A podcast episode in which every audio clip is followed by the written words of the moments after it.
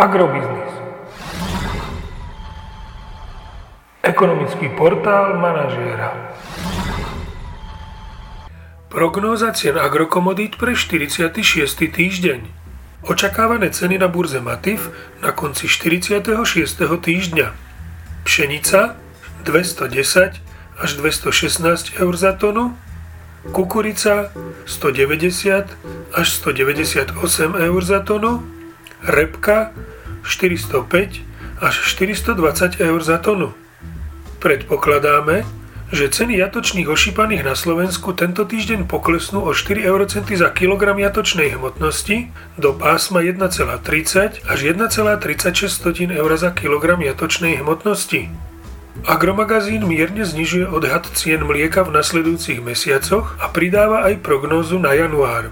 Nákupná cena za 100 kg mlieka by mala byť vtedy 32,50 eur a po prepočte na reálny obsah mliečných složiek 32,55 eur.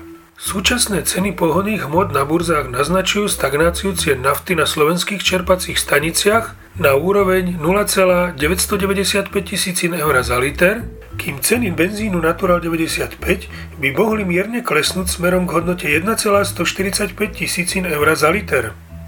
Podrobnejšie informácie nájdete v aktuálnej prognóze na portáli Agrobiznis.